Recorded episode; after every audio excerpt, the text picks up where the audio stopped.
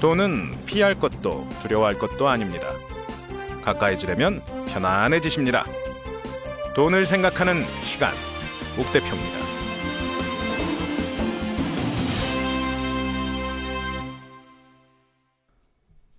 안녕하십니까.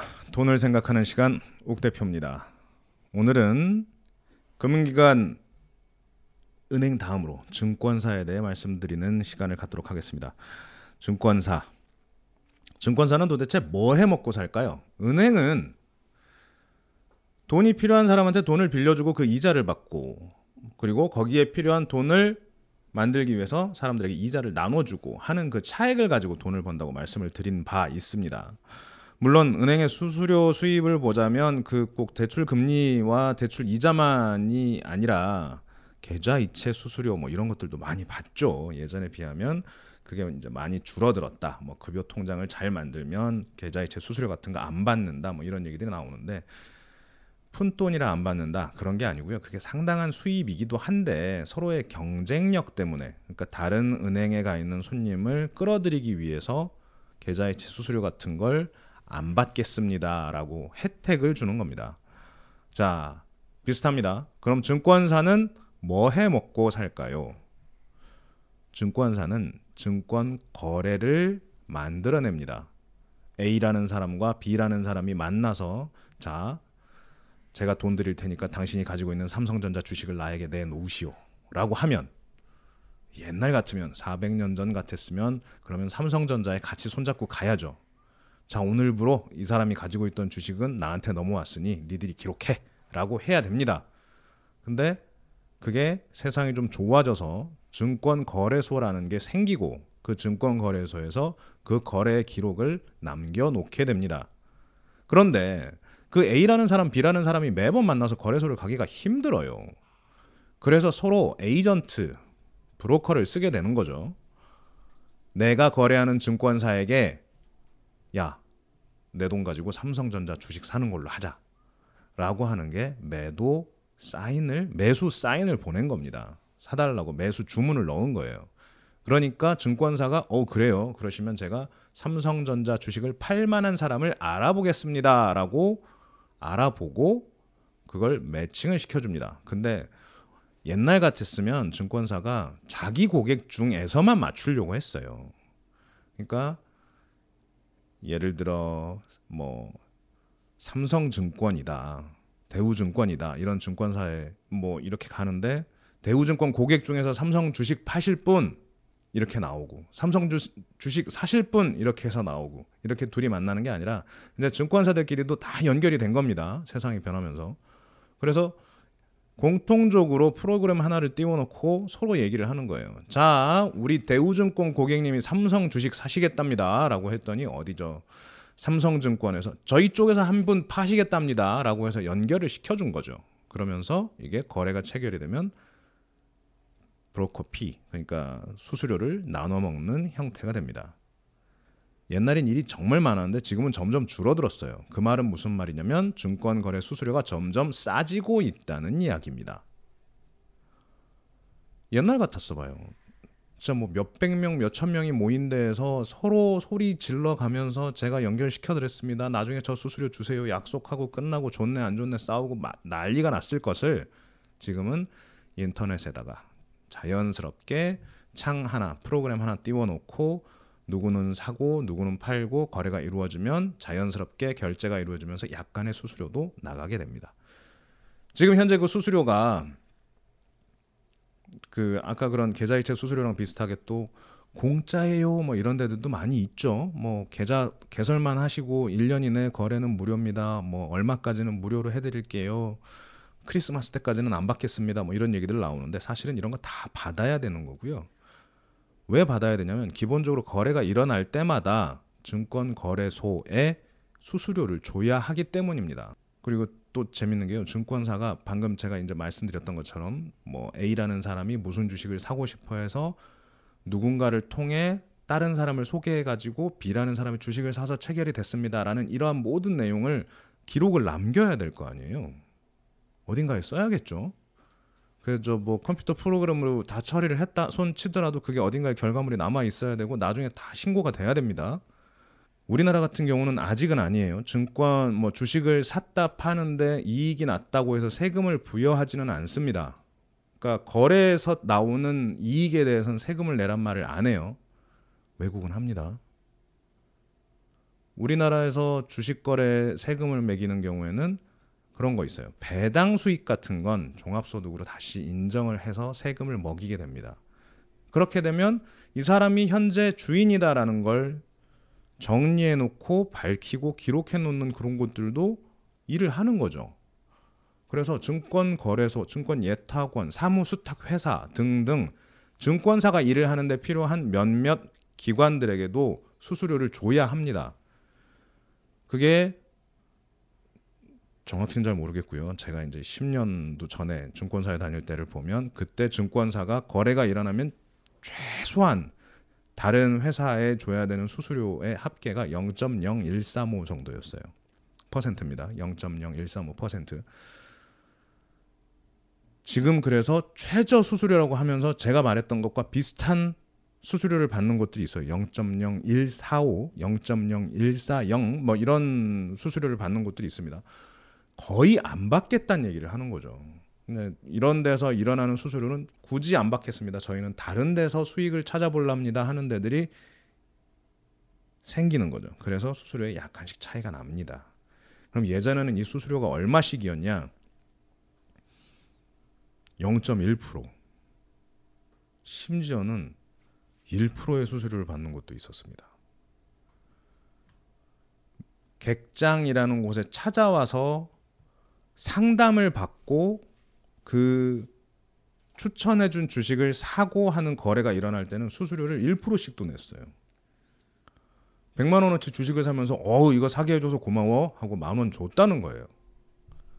지금은요 100만 원짜리 사면 만 원을 주는 게 아니라 천 원을 주는 게 아니라 135원의 수수료만 주면 됩니다.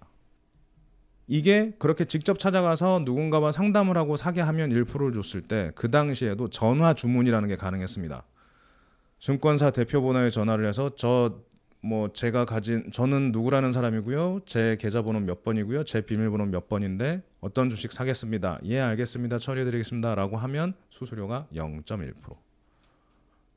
100만 원어치 사면 1000원 정도를 수수료로 내야 했었던 때가 있었어요. 근데 지금은 135원, 뭐 200원 미만의 돈으로 웬만한 주식의 거래가 가능합니다. 100만 원을 냈을 때. 자, 이게 증권사의 핵심 먹거리였어요.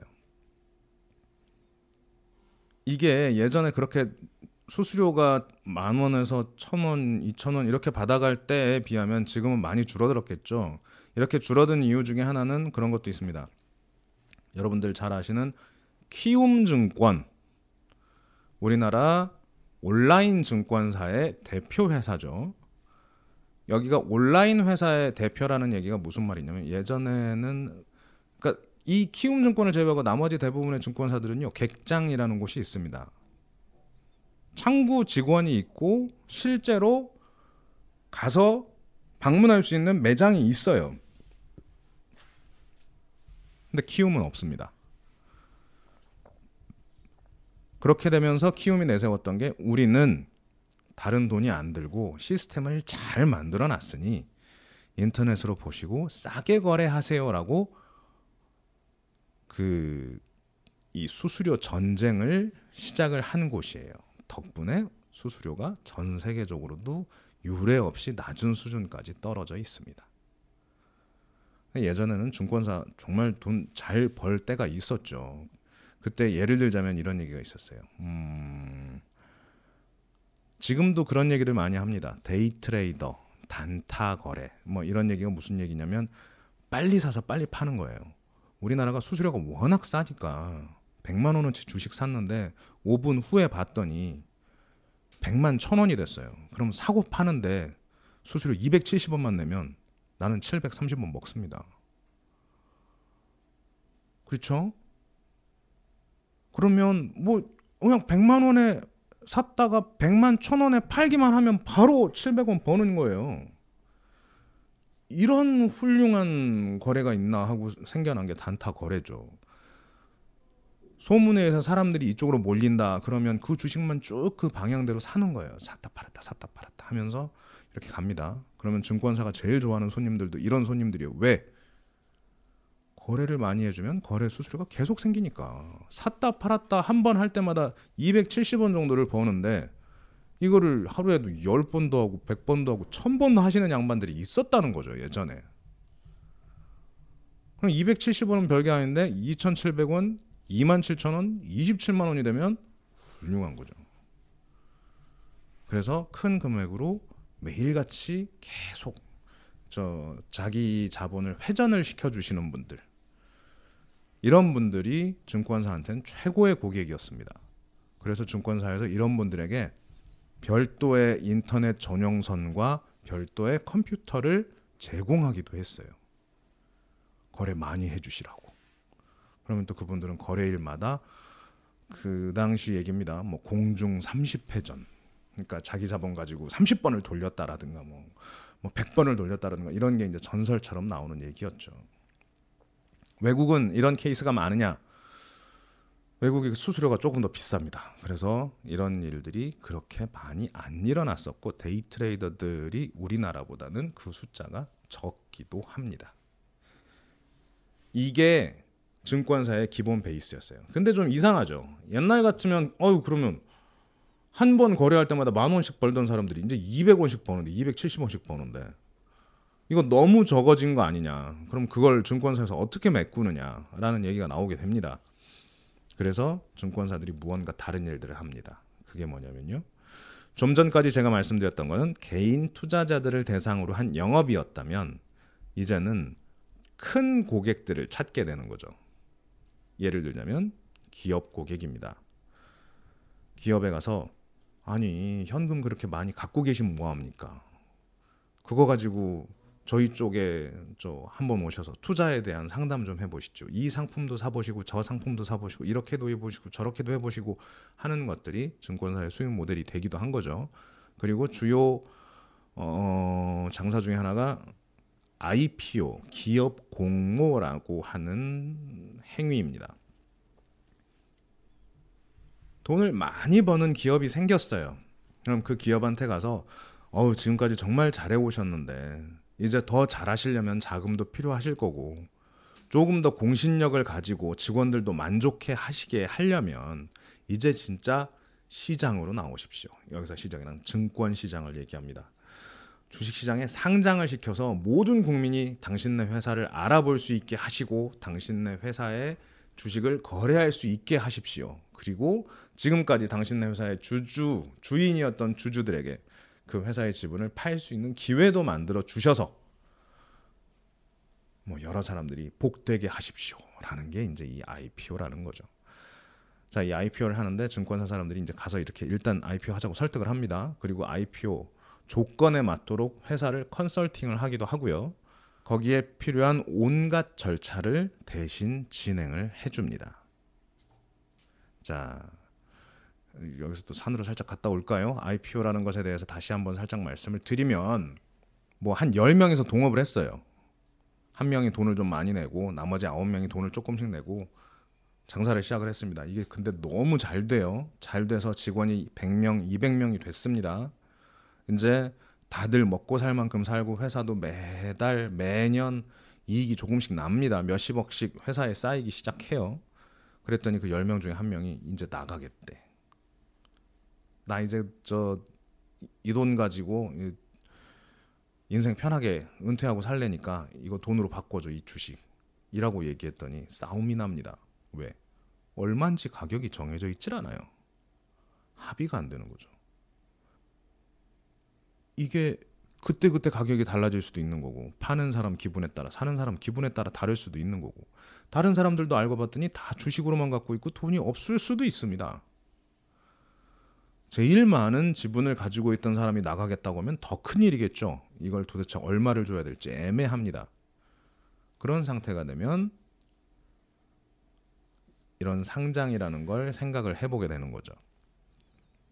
그런데 이 상장이라는 것 또한 그리 만만하지 않습니다. 좀 전 같은 경우를 봅시다. 자, 10명에서 만들었어요. 근데 한 명은 50%를 가지고 있고 나머지 9명이 나머지 주식들을 가지고 있습니다. 근데 이 회사가 1년에 100억씩 남아요. 이런 훌륭한 회사가 됐어요. 그럼 이거를 얼마를 쳐줄 것이냐라고 이야기를 해야 되는데 여기에 니들 10명만 가지고 가격을 측정하기는 너무 어렵다. 그리고 지금까지 이 일을 해온데 공을 들인 게 너희들 10명만의 몫은 아닐 것이다. 직원들에 대한 혜택도 필요할 것이다. 그 외에도 딱 그 10명만의 주식을 가지고 무언가를 평가하기는 어렵다. 다른 주인들도 더 만들어줘라. 라든가 하는 것들이 필요합니다. 그리고 1년에 100억을 벌었다가 아니라 이 회사가 가지고 있는 인지도는 어떠하고 이 회사가 앞으로는 어떠할 것인지에 대한 판단도 필요합니다. 지금 그냥 딱 회사 없애버리자. 그리고 100억 가지고 나눠 가지자. 그럼 50%, 50%를 가진 내가 50억 가져갈게. 그렇게 되면요. 한 직원이 100명인데 그 100명의 직원은 어떡합니까? 다 문 닫고 가야 될까요? 이건 안 되죠. 그러면 이걸 누군가에게 팔려고 합니다. 야, 이거 내가 지분을 팔게. 이거 가지고 있으면 1년에 100억씩 번대. 야, 그거는 회사에 100억을 벌어주는 거지. 나한테 벌어주는 건 아니지 않느냐. 주주들한테는 그럼 얼마씩 배당을 해주는 거냐? 라고 또 물어볼 수 있겠죠. 어, 배당은 한 20억 해주는 것 같아. 야, 그러면 이 회사 지분 절반을 사면 내가 배당액 20억 중에 10억 정도를 받는 셈이네. 그러면 내가 한 너한테 100억 주고 이 지분을 사서 매년 10억을 받는다고 하면 수익률 10% 괜찮네. 이런 생각을 하게 되겠죠. 이게 주식에 대한 가치 판단입니다. 그런데 이 회사가 그 해에만 유난히 잘 됐을 수도 있어요. 내년이 되면 그렇게 안 될 수도 있고요. 앞으로 점점 안 되는 사업일 수도 있습니다. 아니면 내년이면 더 좋아질 수 있는 사업일 수도 있겠죠. 그런 가치 판단을 하는데도 여러 사람의 힘이 필요할 겁니다. 그래서 그 과정을 어떻게 거치냐면 자, 일단 니네 회사 직원들도 우리 사주라는 걸 만들어 가지고 저 회사의 과실을 같이 나눌 수 있게 좀 주식을 분산을 좀 해봐. 두 번째, 니네들 지금 10명 정도 가지고는 이게 주주 구성이 돼 있다고 할 수 없어. 조금 더 거래가 많이 일어날 수 있도록 주식을 더 나눠줘. 그리고 새로 더 주식을 만들어. 그래서 회사를 좀 더 키워봐. 하는 식으로 여러 가지 과정을 거치게 됩니다. 근데 이런 걸 지금까지 그 회사 일만 해오시던 분들이 할 수 있을까요? 못하죠. 그럼 증권사에서 돕게 됩니다. 증권사에서 돕다 보니 이 회사가 정말로 좋아요. 그럼 증권사가 여기다 투자를 하기도 합니다. 그래서 나중에 돈을 벌기도 하고요. 이런 과정을 통해서 하나 컨설팅 해주고 상장을 시켜서 받는 수수료가 작게는 몇십억에서 크게는 몇백억을 받아가기도 합니다. 자, 100만 원 거래시켜서 270원 먹는 것보다는 훨씬 거창한 일이겠죠. 그리고 거래량을 늘리려고 하면 어떤 일들을 해야 되냐면 세상에 자꾸 뉴스를 만들어서 줘야 돼요. 자, 저희 증권사에서 거래 다 됩니다. 라고만 할 게 아니라 저희 증권사 고객이 되시면 저희가 정보 드릴게요. 정보. 라고 하면서 우리 회사 애널리스트들이 연구한 결과에 따르면 이런 일은 이렇게 될 것 같고 저런 일은 저렇게 될 것 같습니다. 세계 경제는 이렇게 흘러가고 이걸 사면 이렇게 될 것 같습니다. 이런 식의 온갖 리포트들을 만들어냅니다. 이걸 빨리 보고 싶으시면 저희 고객이 되세요 가 되겠죠. 그래서 이제 한쪽으로 사람이 몰리게 되는 거고 사람이 몰리다 보면 예치금도 쌓이게 되는 거고 회사도 힘을 가져가게 됩니다. 또 그렇게 힘을 가지게 되면 아까 말한 IPO를 하는 기업들을 더 많이 만날 수도 있을 것이고 법인 고객들을 영업을 해서 다른 상품을 판매하기도 쉬워지겠죠.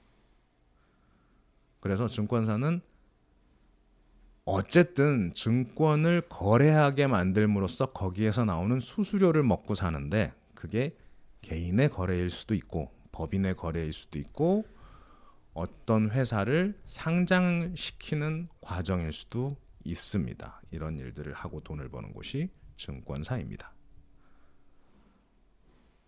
다른 상품을 판매해서도 많이 벌어요. 은행하고도 비슷하죠. 은행에서 적금만 파는 게 아니라 은행에서 방카 슈랑크라 그래서 보험도 팔고 펀드도 팔고 팝니다. 증권사도 마찬가지로 그런 제품을 팔아주면서 판매 수익을 먹기도 합니다. 자, 증권사 어떻게 먹고 사는지 대충 이야기가 이해가 되셨는지 모르겠습니다. 일단 증권사는 이런 식으로 먹고 사는데요. 그렇게 되면 증권사 직원들은 뭘 해야 될까요? 라고 생각을 해보면 결국 첫 번째는 이런 일이 이루어지는 걸 개인들에게 안내를 하는 사람들, 브로커들, 일반 창구 직원들이 있을 수 있겠죠. 은행 창구 직원분들하고 비슷합니다. 이런 분들이 있고요. 그 위로 가면 여러 가지 실질적으로 자기 자본을 그러니까 증권사가 지금까지 벌어놓은 돈을 직접 투자를 하고 굴리는 펀드 매니저들도 있을 거고요. 애널리스트 많이 들어보셨죠? 기업에 대해 연구를 하고 그걸 알려주는 애널리스트 분들이 있습니다. 애널리스트 분들이 모여서 일하는 곳을 리서치 센터라고 하죠. 근데 그 리서치 센터에 가보면 다 애널리스트냐? 조금 전문적으로 나누면 economist와 strategist도 있습니다. economist는 기업을 보는 게 아니라 세계 경제를 봅니다. 뭐 원자재가 어쩌고 뭐 영국 어떻고 일본 어떻고 환율이 어떻고 하는 조금 거시적인 면을 보시는 분들도 있고요. strategist는 그러한 거시적인 변화에 따라 어떤 정책, 어떤 입장을 취하면 돈을 벌 수 있는지에 대해서 따로 연구하시는 분들도 계십니다. 그리고 개별 기업을 연구하는 애널리스트들도 있습니다. 이런 분들이 이제 일하시는 곳이 리서치 센터가 있을 거고요. 그것 말고도 은행처럼 PB를 운용하기도 합니다. private banker들은 어쨌든 private한 분들이에요. private한 분들을 찾아가서 private한 상품을 만들어서 private하게 파는 거죠. 근데 이런 분들이 왜 은행에도 있고 증권사에도 있냐면 은행에 계시는 분들이 전문성을 가지고 그러니까 은행에 입사해서 한 10여 년 동안 은행 일을 하면서 배우고 전문성을 가진 사람들이 private하게 파는 은행 전문 private banker가 있다면 증권사에서 이제 증권 상품을 주식 상품을 더 잘 이해하고 그걸 많이 파는 그런 분들이 또 계시겠죠. 또 그런 라이센스가 생기다 보니까 지금은 어, PB 분들도 뭐 주식 상품만 파는 게 아니라 세무 상담을 하든 부동산 투자 상담을 하든 심지어 인생 상담을 하든 하시는 분들이 이제 점점 영역을 넓혀가고 있는 것도 사실입니다.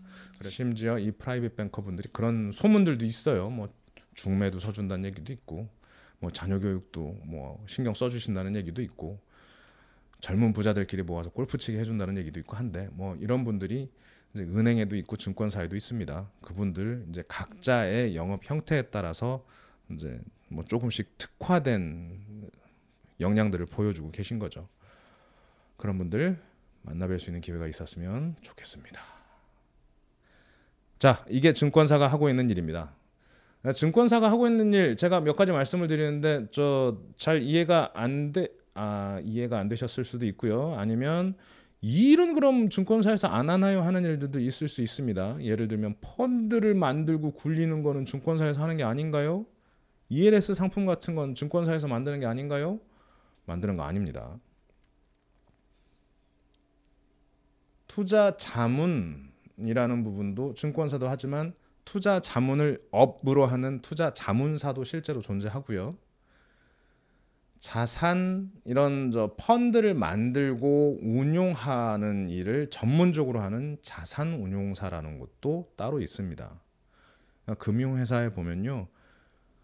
여의도에 가보시면 뭐 신한 증권 빌딩 이렇게 있는데 그 안에 가보면 신한 무슨 회사, 신한 무슨 회사, 우리 투자증권 건물인데 가보면 무슨 생명보험부터 시작해서 온갖 자산운용 기타 작은 금융회사들까지 다양하게 있습니다.